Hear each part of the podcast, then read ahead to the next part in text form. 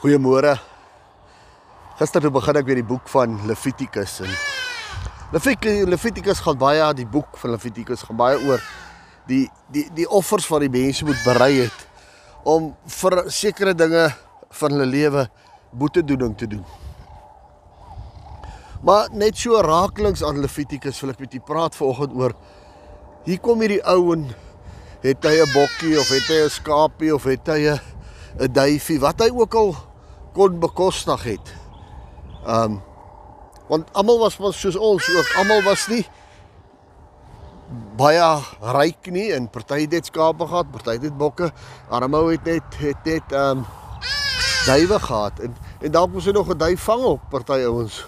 Want die Bybel sê ons 'n tortelduif gebruik het. Um en hierdie duwe gaan net nou my laat soos gil.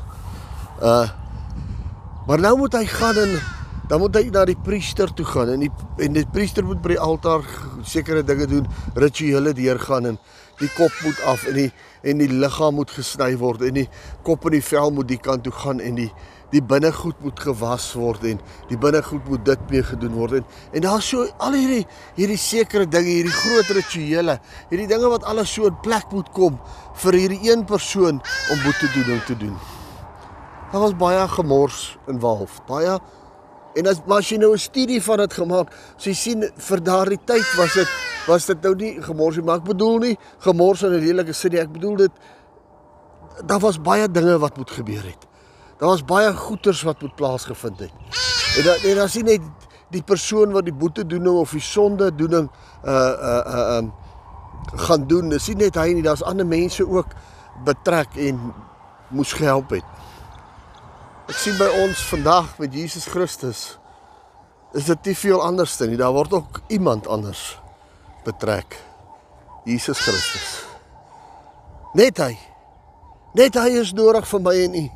En weet jy wat? Net hy en ja, net hy was nodig geweest om al hierdie gemors, hierdie bloederige spul, hierdie gewassery, hierdie skoonmakery, hierdie dit moet die kant toe, dit moet dan. Net hy was nodig vir dit. En dis al wat ek vandag vir vrou, lyk jou offer vandag? Hoe lyk dit wat jy na die altaar toe bring vandag? Is dit 'n Jesus wat eenmalig vir jou alles gedoen het?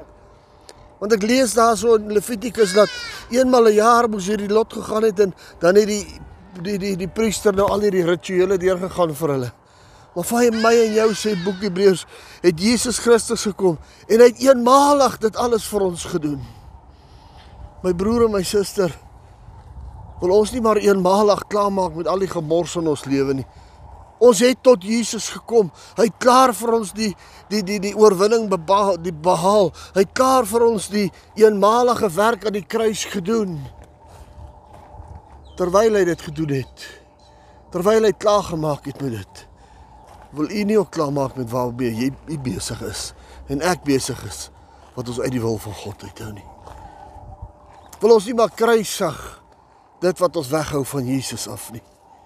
Wil ons nie maar kruisig dit wat ons net weer eens doodmaak vir die lewe nie. En hierdie keer doen ons die finale werk soos wat Jesus dit gedoen het. Vrede en seën vir jou op hierdie oggend terwyl jy jou offer na die tafel toe bring wat klaar gedoen is Jesus Christus en eenmalig klaar maak met die junk van die lewe. Vrede vir jou in Jesus naam.